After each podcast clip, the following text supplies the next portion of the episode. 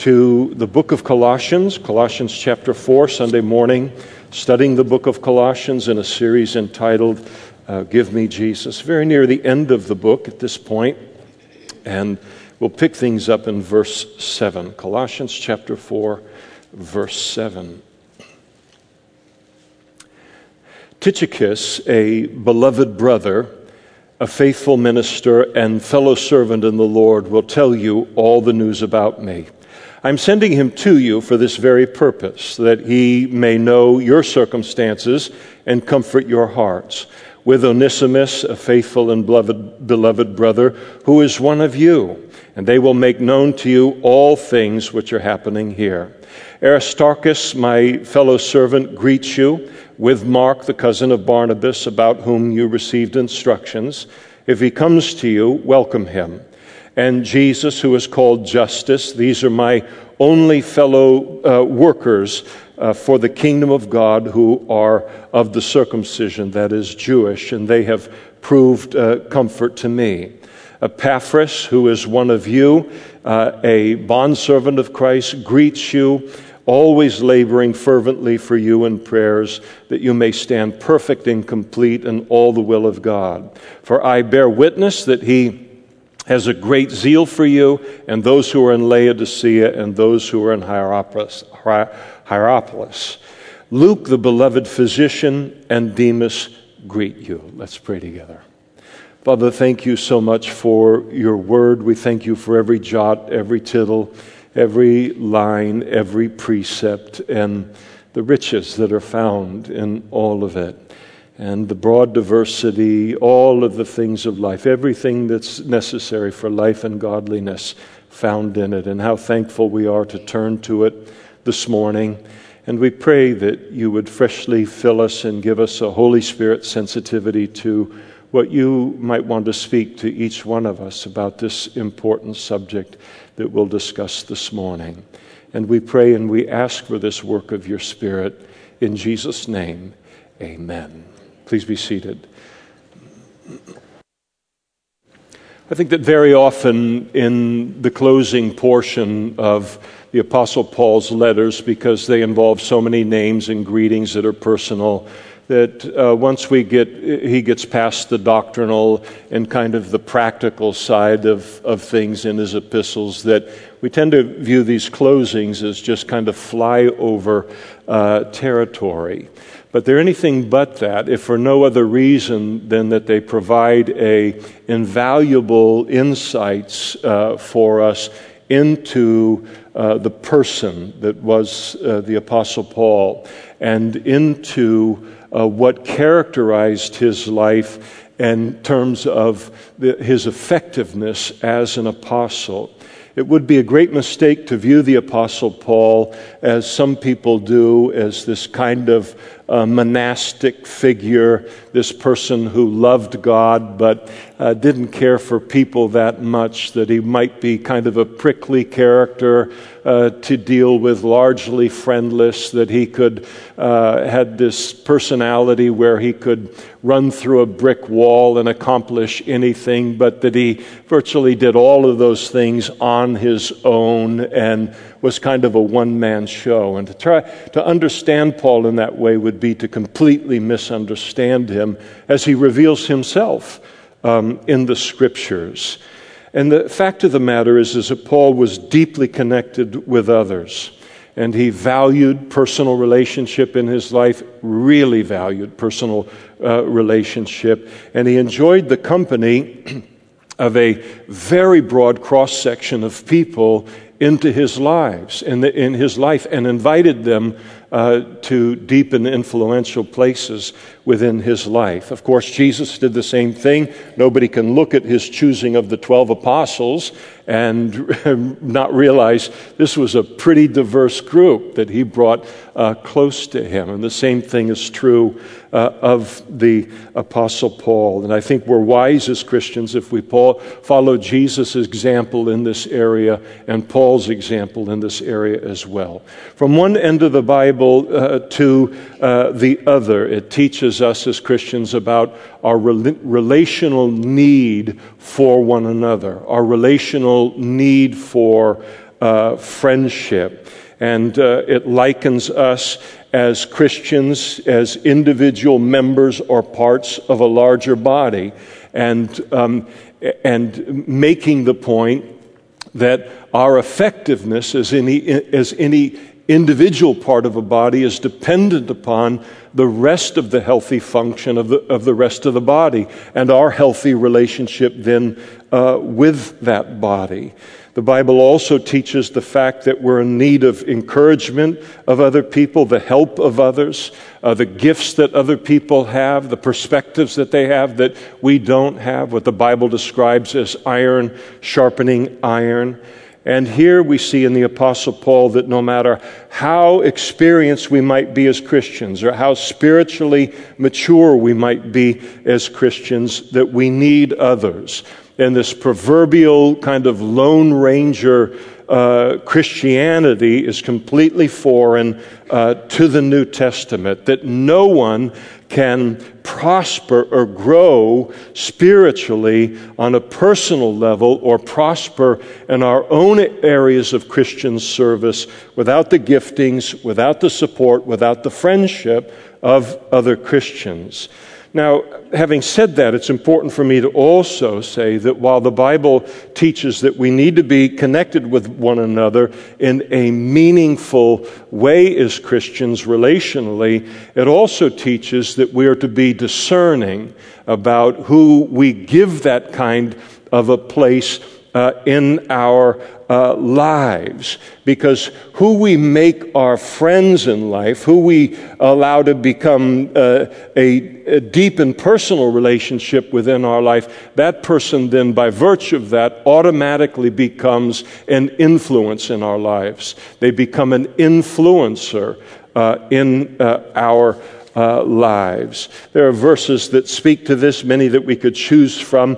Allow me to share three with you. In Proverbs chapter 12, verse 26, Solomon writes, "The righteous should choose his friends carefully, for the way of the wicked leads them astray." 1 Corinthians chapter 15, verse 33, "Do not be deceived, evil company corrupts good manners." Proverbs chapter 13, verse 20, "He who walks with wise men will be wise, but the companion of fools will be destroyed."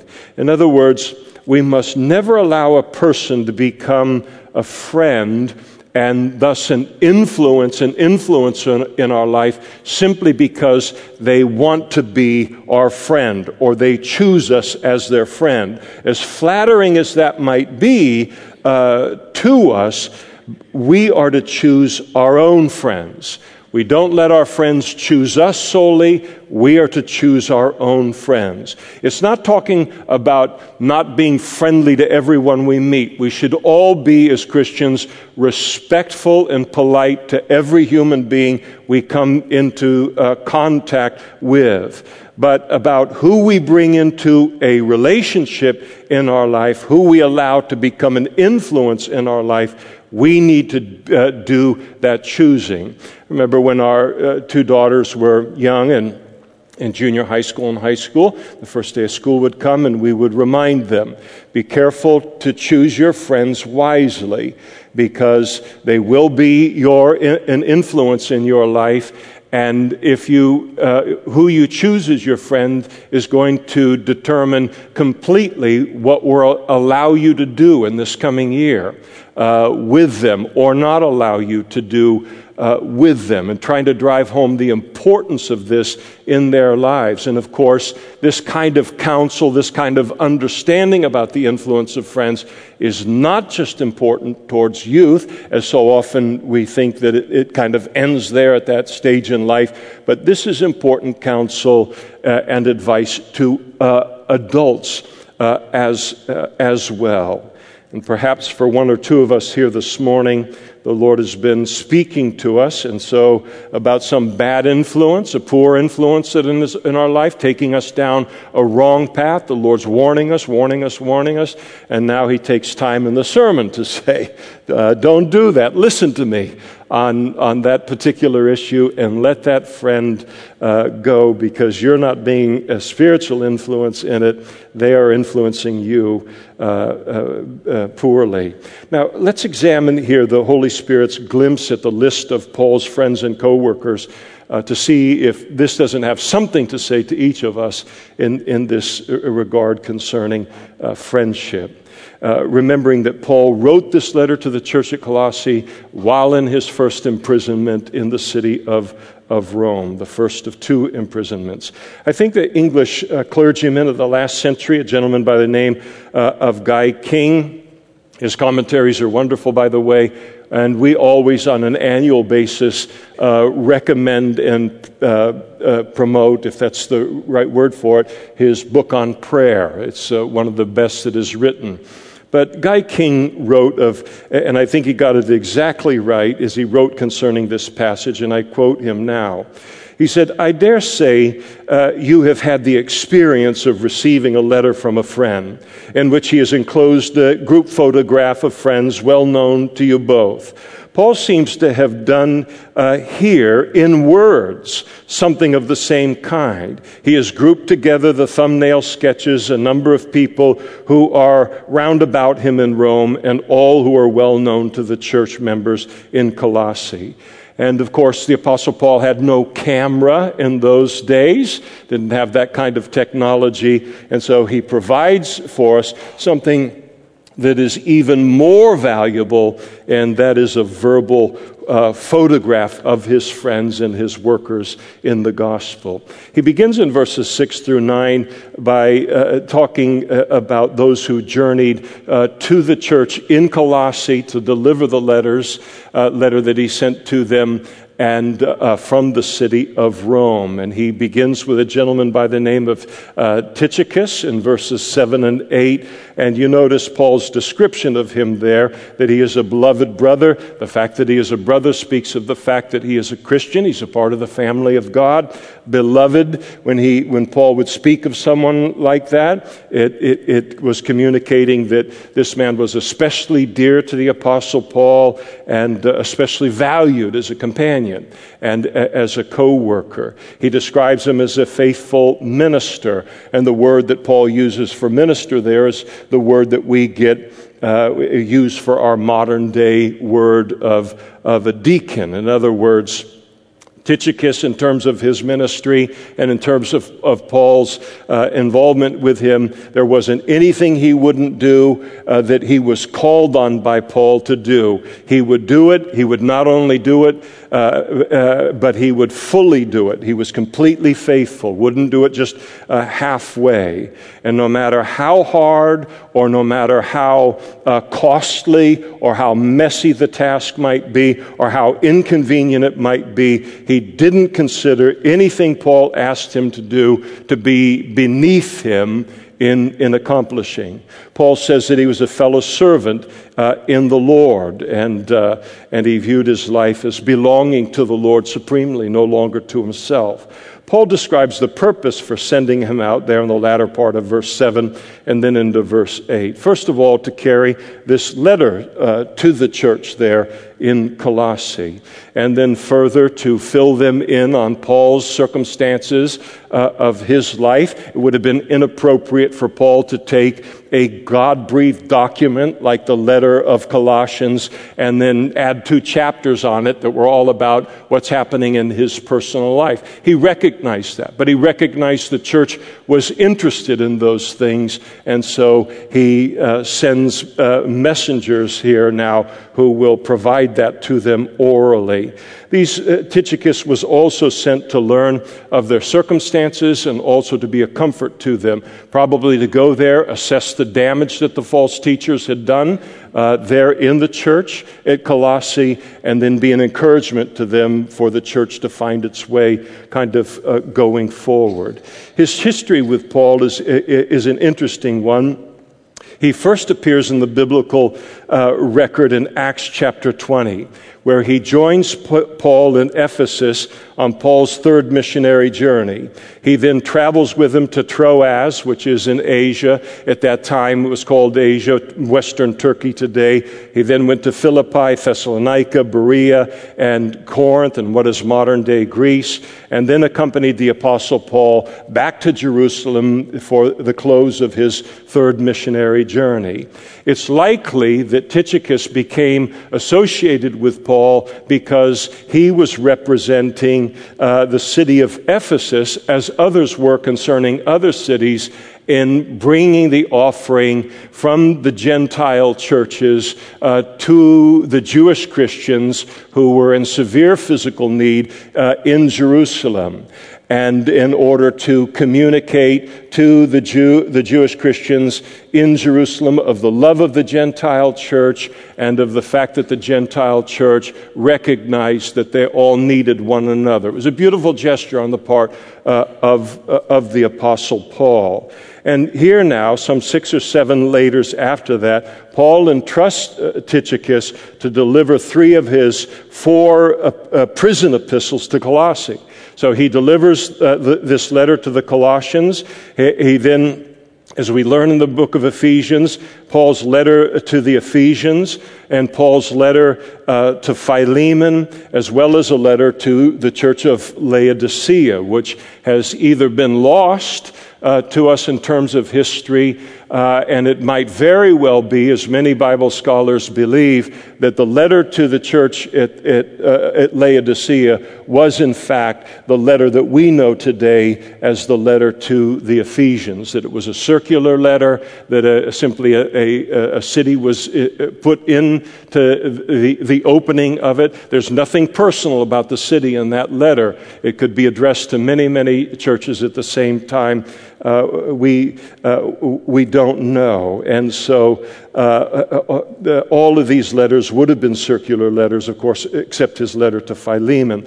And then 5 years later, after the events that Paul is talking about here in this chapter, it's possible that Tychicus was sent to Crete in order to allow Titus to then leave the church that he was pastoring there and to travel to meet Paul in Nicopolis for the winter at Paul's request. And then ultimately, about a year after that, Paul was imprisoned in his final imprisonment in Rome, and it would end in his martyrdom. He wanted to see Timothy one final time before he died, and so Paul sent Tychicus to Ephesus, where Timothy was pastoring, in order to spell Timothy to be able to come and visit with Paul. Imagine becoming an interim pastor for Timothy and Titus.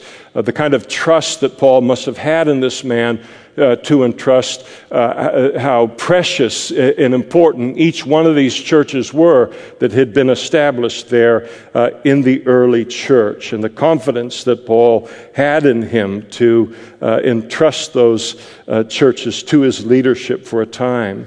And then imagine the responsibility. I mean, if Paul needed it done here, as he's taking these letters from one city to another, he's spelling pastors on an interim basis. But if Paul needed it done, if Paul called on Tychicus to do it, then he did it. It didn't matter what he asked him to do.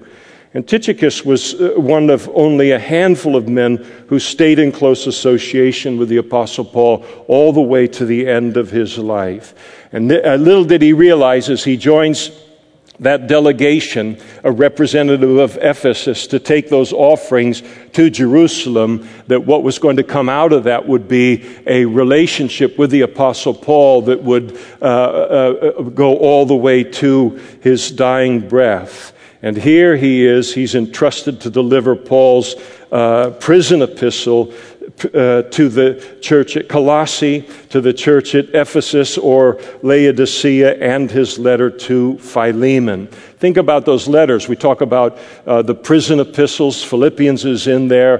That's not a part of what's going on here. But you think about those letters and how deeply those letters have impacted spiritually Christians now for 2,000 years. Think about how the book of Colossians has affected our lives. The book of Ephesians has affected our lives, and how faithful you would have to consider a person to entrust them to deliver these letters, whatever it took. And I think an encapsulation of Tychicus as a friend to the Apostle Paul, we might encapsulate him as Mr. Reliable, as Mr. Faithful, a friend who was to Paul utterly and unfailingly reliable and faithful in accomplishing anything that the Apostle Paul gave him to do. He always finished the job that Paul entrusted to him. And Paul couldn't do everything. He needed someone who would do it for him, and someone who was as drop-dead serious about the gospel and the advances in the gospel as he was, but he couldn't do certain things, and to hand it off to someone where he knew there will be no slip-up here. To give this to this man to do, it is going to be done. And Tychicus was such a friend and a co-worker to the Apostle Paul. Onesimus is mentioned next in verse 9, and he accompanies Tychicus on this very, very significant errand. And his history with the Apostle Paul is a very interesting one. Onesimus was a runaway slave, and he ran away, the many slaves in the Roman Empire, he ran away from his owner, and then he made a beeline for the city of Rome. Rome was the largest city at that time, and that section of the Roman Empire numbered about 1 million people. So it was the place where an escaped slave or runaway slave could go and then become anonymous in that particular environment and avoid detection. And a runaway slave, if they were ever caught, they'd be returned to their master, who would then have the freedom to do anything from beat them for leaving to killing them, as an example to all of the rest of the slaves. Now, we're not sure how it happened, but we do know from the biblical record that somehow when Onesimus runs away to Rome, that he comes into contact with the Apostle Paul in his imprisonment and became a Christian as a result of that contact. We might guess that somewhere in the course of this, Paul learned that not only was Onesimus a runaway slave, but that he had fled a master by the name of Philemon, who not only attended the church in Colossae, but was a leader in the church in Colossae, and beyond that, the church appeared to have met in his home. And thus, Paul's description of Onesimus, who is one of you, that is, he declares that he is from the city of Colossae. Now, interestingly enough, illustrating the old saying, to say nothing of the ride at Disneyland, it's a small world. And it is the Apostle Paul who had led Philemon to Christ as well, sometime before his imprisonment. And so what to do? He's led the slave owner to Christ. He's led now the runaway slave to Christ. He now has a relationship with both of them. And so Paul persuaded Onesimus to return to Philemon, accompanied by Tychicus, who then proceeded to deliver Paul's letter to Philemon. The book in the New Testament that goes by that name, the book of Philemon, explaining the circumstances. How it is that Onesimus had become a Christian by way of the same human instrument that Philemon had become a Christian, the Apostle Paul, how dear Onesimus had become to Paul, and asking Philemon to forgive and receive Onesimus, not as a runaway slave, being returned, but as a brother in Christ, and to do so not for Onesimus' sake, but to do it for Paul's sake, to treat Onesimus as Philemon would treat him in the same place, and which would certainly mean releasing him as a slave as well, which surely Philemon did. But imagine now Philemon in the city of Colossae, and he sees Onesimus returning with Tychicus. And imagine the church in Colossae witnessing the same thing. Onesimus' name is mud in the law and the culture of the ancient Roman Empire, and by being a runaway slave. And as a result, Paul not only wrote a letter to Philemon to receive Onesimus back into good graces, but he includes a mention of Onesimus here in the letter to the church at Colossae, and declaring him to be a faithful and beloved brother. That is, he's not merely a Colossian, no longer to be seen in your eyes as a runaway slave, but he is also a Christian.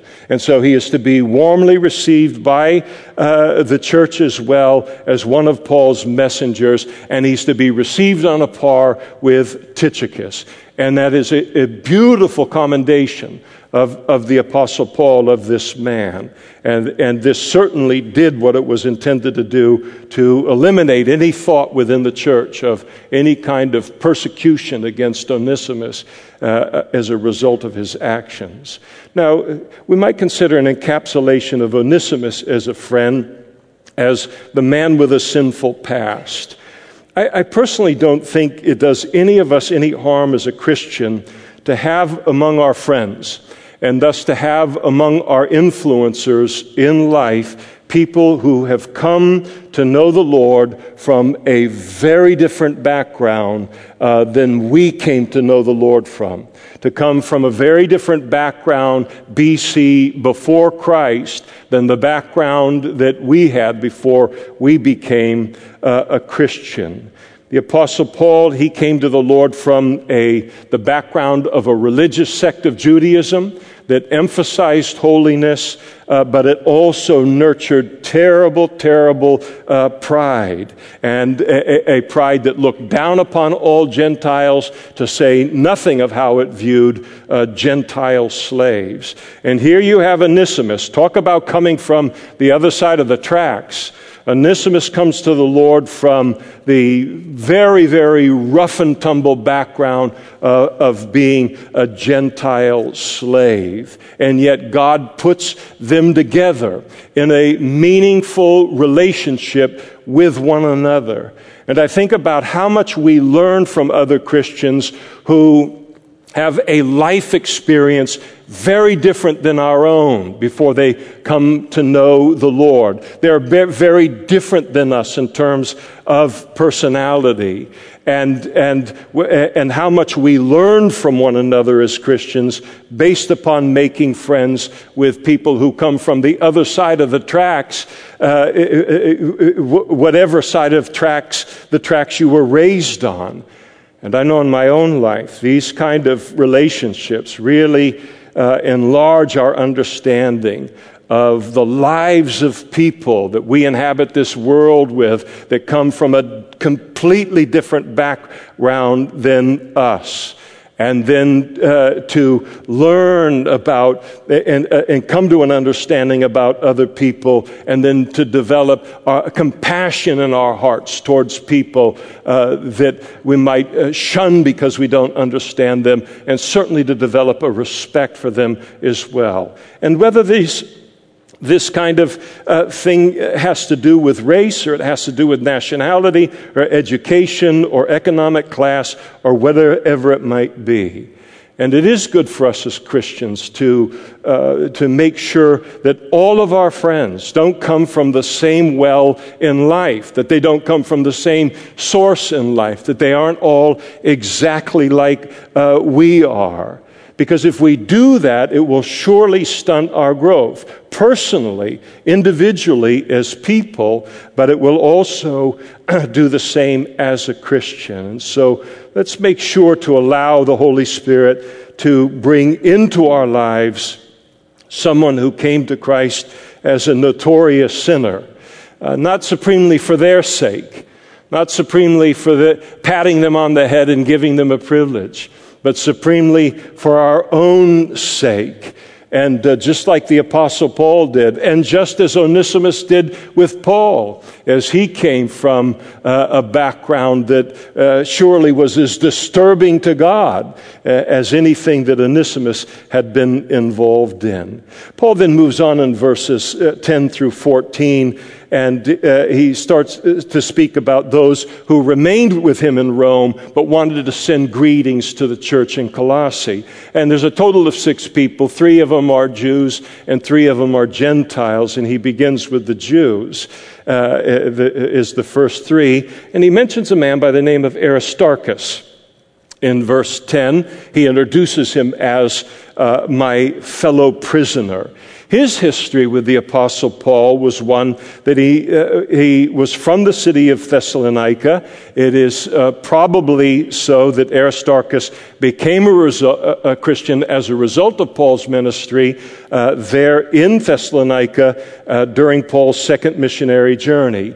He later accompanied Paul on his third missionary journey, which included, you might remember, a long 3-year visit in Ephesus and the great riot that occurred in the city of Ephesus as a result of the effectiveness of Paul's calling on people to come to know the true and the living God, and they became Christians in such numbers that it began to put a noticeable dent in the sale of the silver idols that were created by the silversmiths to the false goddess Diana. And Ephesus was the center of the entire world for the worship of Diana.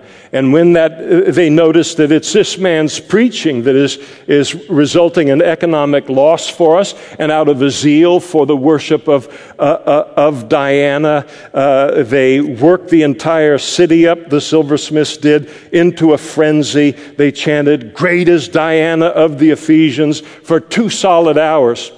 I couldn't say anything in a chant for 2 solid hours. I mean, you would imagine the adrenaline, imagine the frenzy of that particular environment.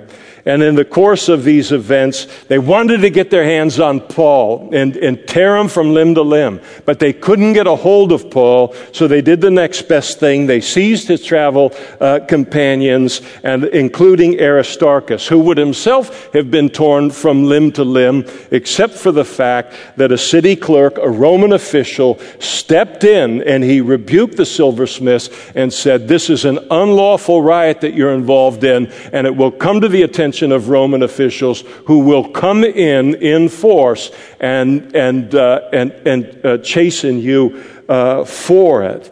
And yet, despite all of this, Aristarchus continued to accompany Paul for the remainder of his third missionary journey, traveled then to Jerusalem with him. In Jerusalem, he was taken as a prisoner by the Romans after his appearance. Paul was taken prisoner by the Romans after his appearance there in the area of the temple, and it produced the riot that it did. And then Paul was sent to Caesarea, where he remained uncharged for a number of years of any kind of Roman crime.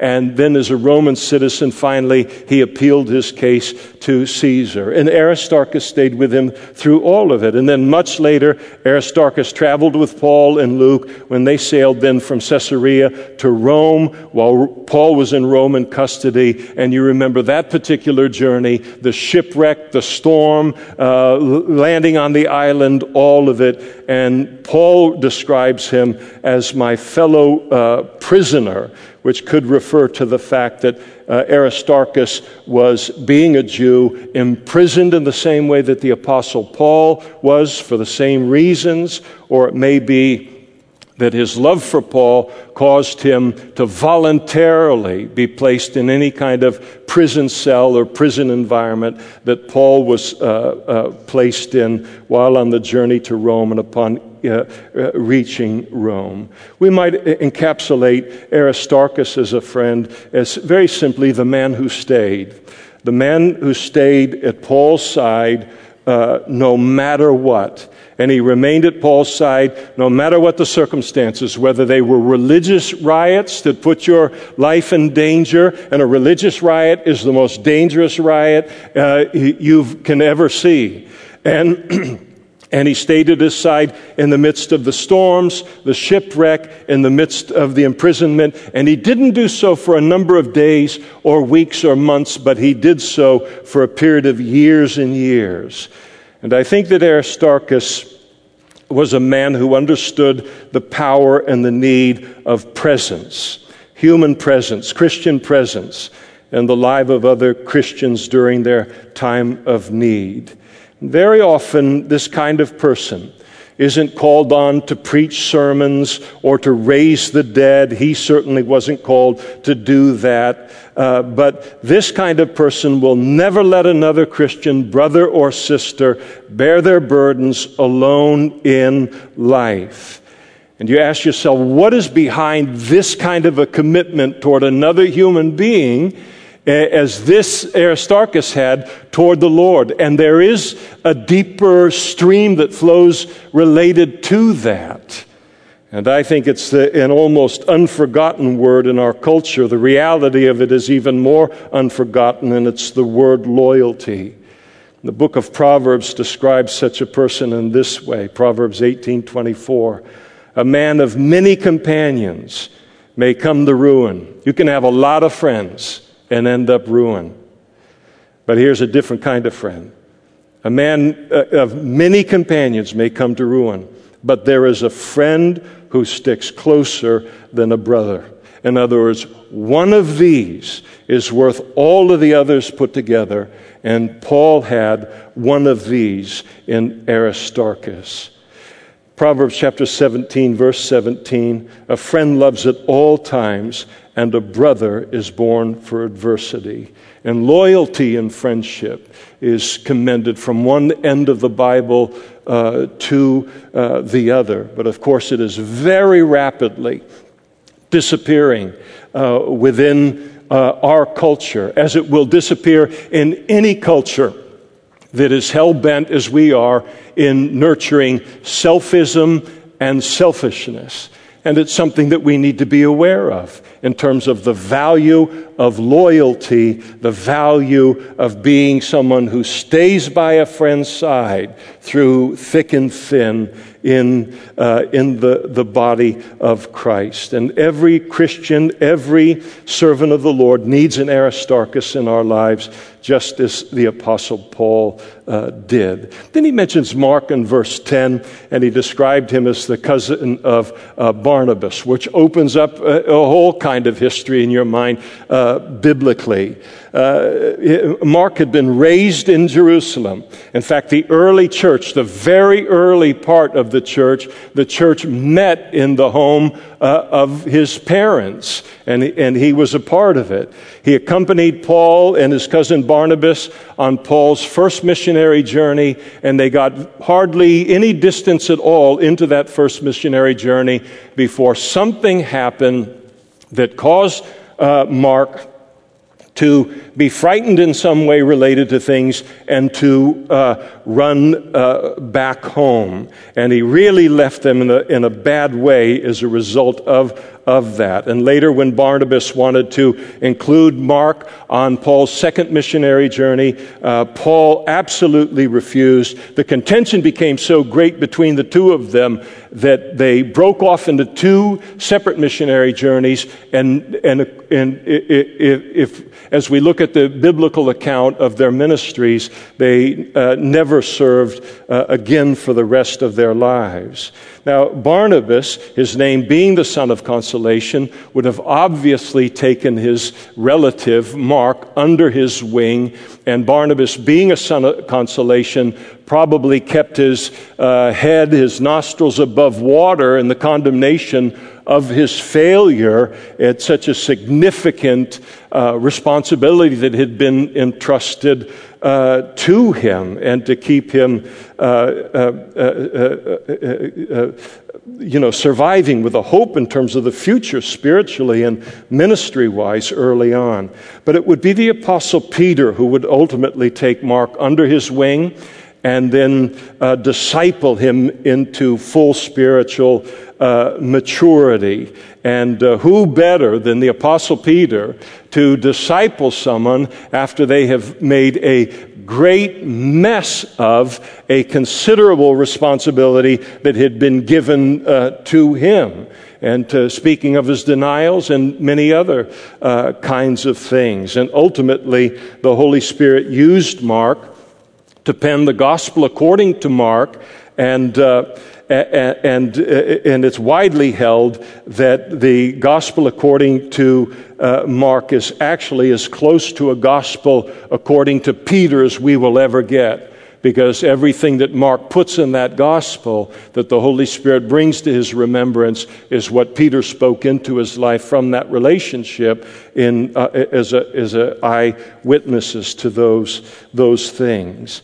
And because God likes happy endings, now here you are many years later in our text, and Paul commended Mark to the church in Colossae as someone who should be received without any kind of reservation. He was a changed man.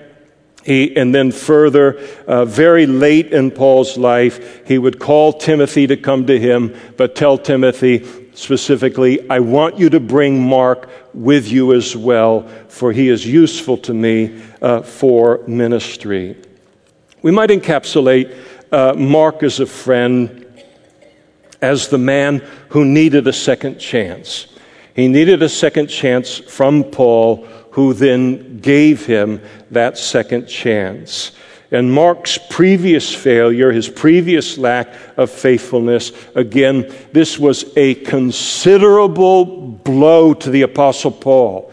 And his response to even the thought of Mark coming again with him in any kind of a ministry situation tells us how disappointed he was in Mark over what it is that had happened there. But as greatly as Mark had let Paul down, Mark's willingness to admit that he had been wrong, admit his mistake, to repent of his sin there, and then to persevere under the very strong refining of the discipleship of Barnabas and then the Apostle Peter, and God knows, only God knows what else he went through in order to redeem his reputation for being untrustworthy, and was greater still.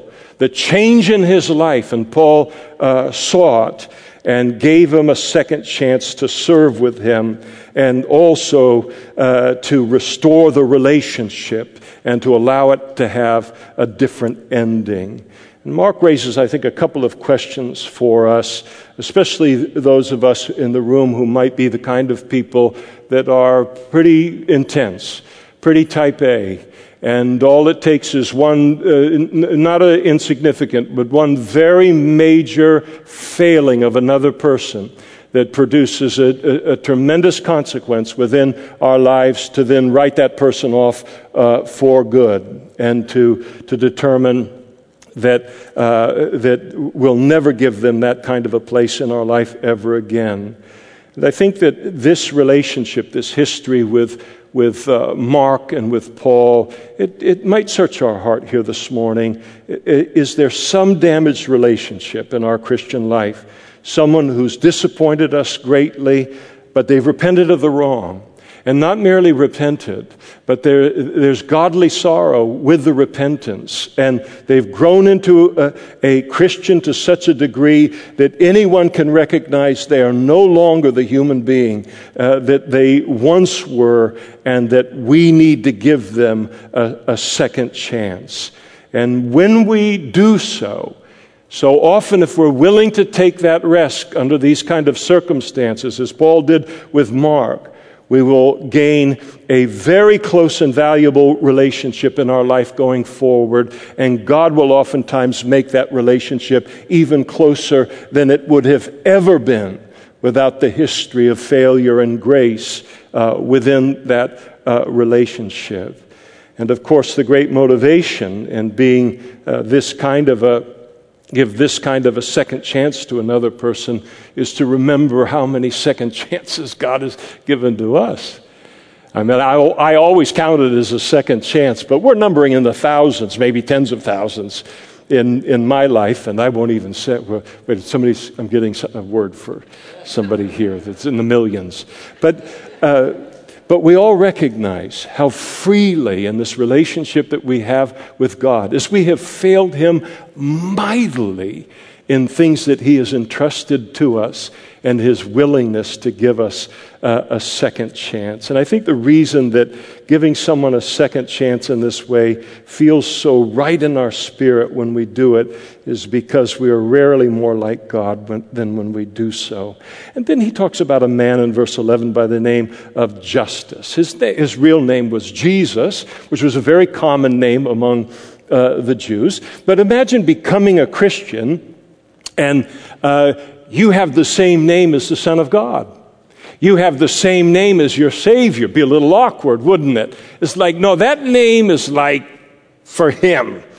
And so here is Justus. He changes his name from Jesus to Justus to remove that kind of complication related to his name. And all we know about Justus is what's found in this passage. He was a friend and a co-worker with Paul, who sent his greeting to the church there in Colossae.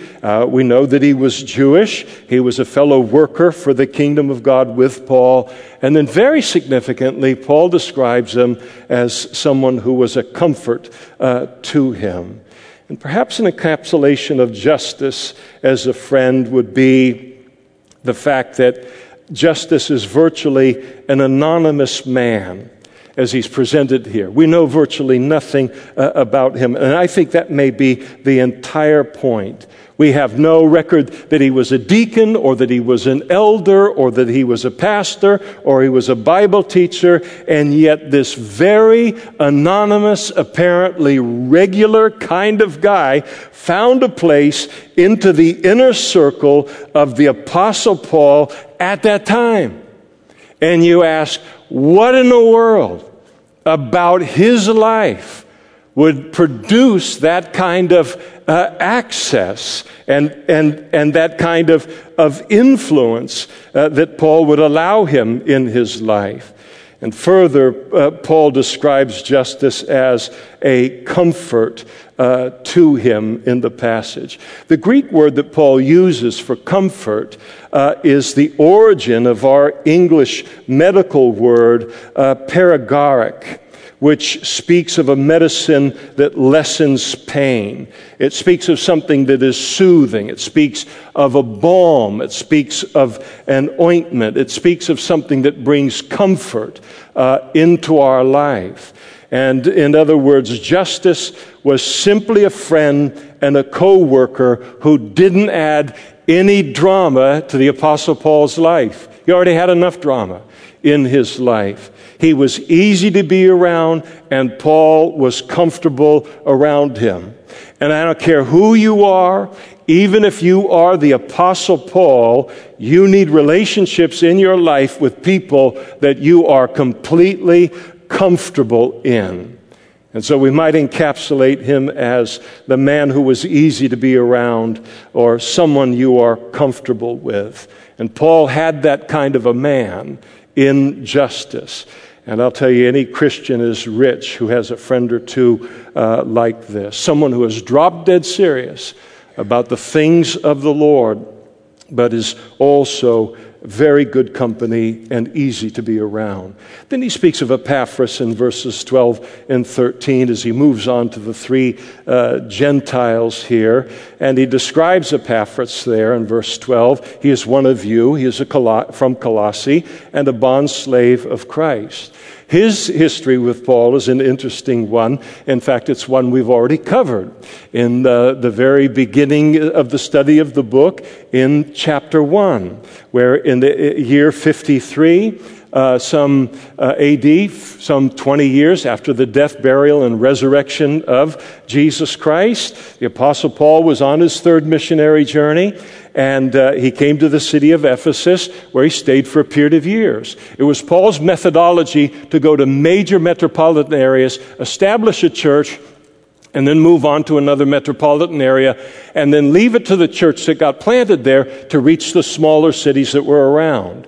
And apparently, Epaphras was one of the men that came to know the Lord through Paul's ministry in Ephesus, and so he then made the trip 100 miles from Ephesus to Colossae, and he began to evangelize the city of Colossae, and a church was established, and he was the founder of the church there in Colossae. And then here, these years later, 8 years after all of that had happened, this problem of false doctrine arose in the church at Colossae, and so Epaphras traveled to Rome and found Paul in his imprisonment and asked him to address the situation, and the letter is the fruit of that. Perhaps an encapsulation of Epaphras as a friend is that Epaphras was clearly a man of prayer. And as his prayer life is described by the Apostle Paul here, I think it took something for your prayer life to be to catch the eye of the Apostle Paul. And clearly the prayer life of Epaphras caught the attention of the Apostle Paul.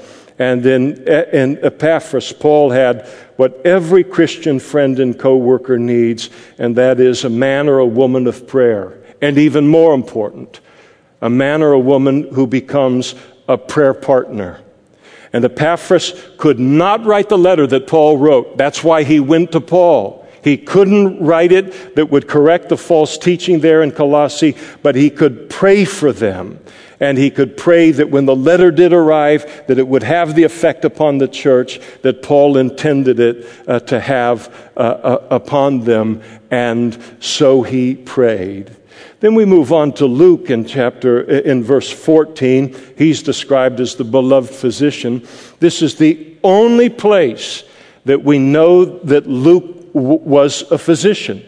How limited our understanding of Luke would be in the Gospels and his ministry with Paul if Paul did not reveal to us at this point that he was also a physician. His history with Paul, very significant. He joined Paul in Troas during Paul's second missionary journey. Luke would remain with Paul for the next 15 years until Paul's martyrdom. During his third missionary journey, the arrest then in Jerusalem, Paul's incarceration in Caesarea, his appeal to have his case heard by Caesar, the journey to Rome, storms, shipwreck, everything associated with it. He was with Paul during his first imprisonment. He was with Paul when Paul was released for a short time after that imprisonment. And then he was with Paul in his second imprisonment and subsequent death. And Luke became Paul's personal physician. You think about what Paul had. I mean, how hard things were for him physically, not just because of how difficult life was 2,000 years ago in the world, but Paul spoke about the effect that he had a thorn in the flesh, literally a tent stake in the flesh, perhaps an eye kind of disease problem that he had. He wrote to the Corinthians about his many afflictions, and all you have to do is to read the book of Acts to see how many times he was stoned, how many times he was beaten, the persecution that was brought against him, the long imprisonments. and he was just flesh and bone like everybody else. He could have had arthritis, he could have had this, or he could have had all kinds of things, and he was a physical being. He didn't have a big S on his chest, and he needed somebody to take care of him. Not spiritually, but physically. And ultimately, the Holy Spirit used Luke to provide us with the New Testament books of the Gospel according to Luke and the book of Acts. Almost fully a third of the New Testament written by Dr. Luke, the only Gentile writer in the New Testament. And perhaps an encapsulation of Luke as a friend might be that in Luke, Paul had a friend and a co-laborer in the gospel who was a truly sympathetic man toward him. A truly sympathetic man. This was a man Paul could be transparent with about his needs, about how he was feeling, about his physical condition. And Luke was the kind of man and the kind of friend who's never put off by learning about our weaknesses or learning about our needs. Some people will hold it over your head. Some people will use it as leverage a little further down the road. But Luke never did that to Paul. And Luke was to Paul someone he could share all of his burdens, his needs with, and know that they would be sympathetic toward him when he did. Someone who really cares about you. They know that you need them. They know that as strong and as whatever as you might be in some other areas of life, they know that you need them, and they will do whatever they need to do to ease your burden. And what a friend Paul had in Luke.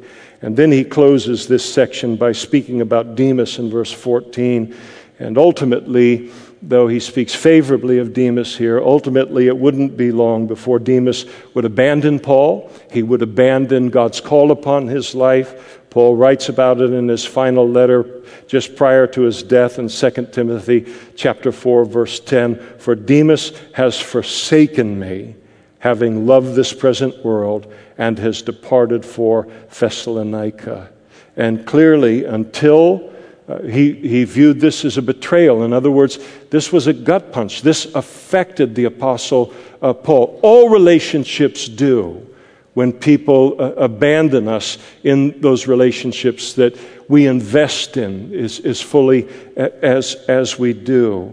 So clearly, Paul valued his support and his presence with them. And this, again, left Paul in the lurch. And typically, the backslider is only thinking of themselves when they backslide, and very rarely do they stop and think about the gut punch that this backslide or this betrayal or this abandonment of the relationship will have upon the person that I'm going to abandon now in order to now go back to the world and to find fulfillment in the world, the flesh, the devil, and some kind of idolatry that it has to offer.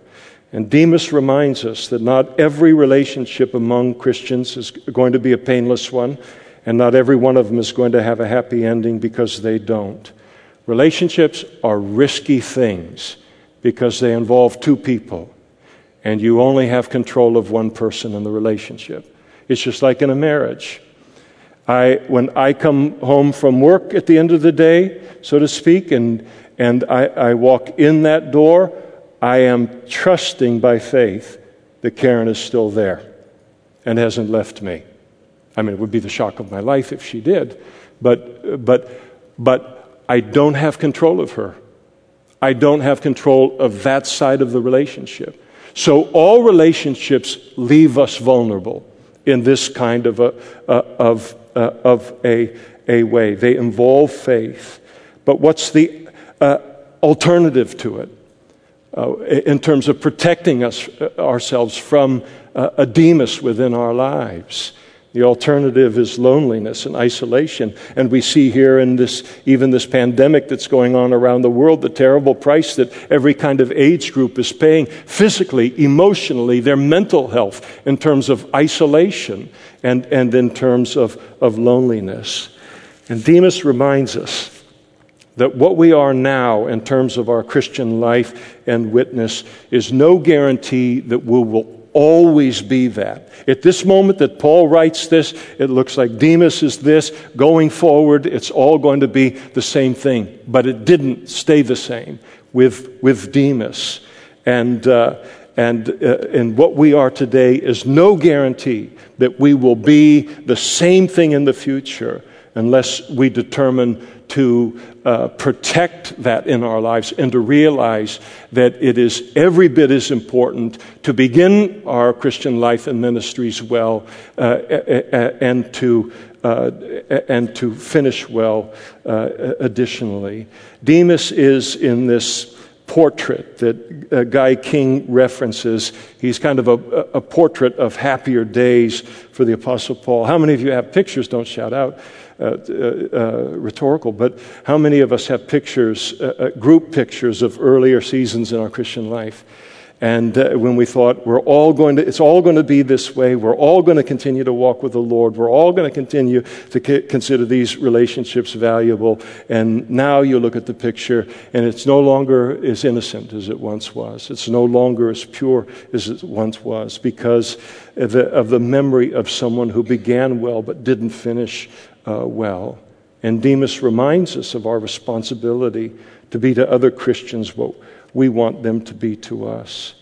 But none of us gets out of this without heartache and heartbreak in terms of relationships, even in the body of Christ. Jesus didn't. He had his Judas. Paul didn't. He had his Demas.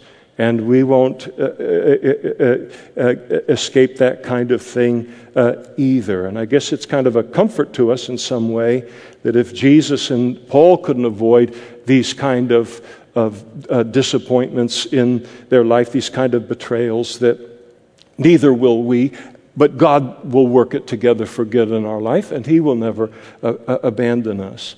I remember Gail Irwin, he was teaching at a pastor's conference, and he was teaching about when he was in seminary or Bible college, and he was preparing for a life as a pastor.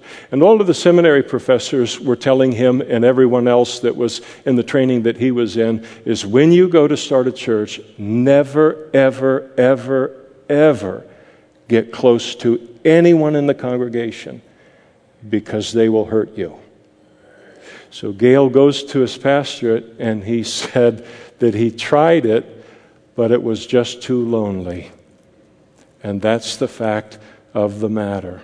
It's just too lonely of a life. And Demas is the risk that we take in having meaningful personal relationships. But really, what's the alternative? A life of isolation, a life of loneliness, which is not what God calls us to as Christians. And so again, Paul was faithful to engage the unsaved world around him, to take that gospel out into the world. Think of the spiritual warfare that he endured, the trials that he endured, the rejection, the physical hardship that he endured. I mean, we can only imagine it. And as a result of it, it was necessary for him to surround himself with a certain quality of friends and co-workers, and then to make them also his influencers, suggesting to us that it's important to have just such people in each of our own lives who bear these marks as well. A Tychicus, a friend who's utterly reliable, utterly faithful, and all that Paul asked of him. Onesimus, a friend with a sinful past. Aristarchus, a friend who stayed on Paul's side no matter what. Mark, the friend who needed a second chance and became a closer friend than he might otherwise have been in being given the second chance. Justus, the friend who was a comfort to Paul and comfortable to be around. Epaphras, the valued prayer partner. And Luke, the sympathetic friend who was not put off by Paul's needs or his weaknesses physically, and realized that God had called him to have just such a place in Paul's life. And I trust as we've gone through this morning, I know I'm 3 minutes over. I'll be one more minute. But I trust as we have gone through this morning, you have recognized people in your own life as a Christian who have these kind of places in your life and in our lives, and how rich we are to possess those kind of friendships. And I know I certainly have in preparing the message. And so let's stand together now and let's close this time on friendship and influencers within our lives and the importance of them now in prayer. Father, we thank you for this passage where you had the Apostle Paul open up with these names and then histories that we could readily discover in the other epistles, and to discover what they meant to him and the kind of relationship that was there, in order that you might remind us and encourage us today in this important reality in the Christian life, the importance of relationship, the importance of godly influence in all of our lives through fellow Christians. And we thank you that you have taken that, the importance of that aspect of the Christian life for us today, and you have clothed it in the life of a man that we love and respect so much as Christians, in the Apostle Paul. And we pray that you would use this time that we've had in looking at all of this to continue as we leave this place to provoke thanks for all of the men and women that are these kind of friends within our lives, Lord, and then to continue to grow us into a place that we might also be just these things in other people's lives as well.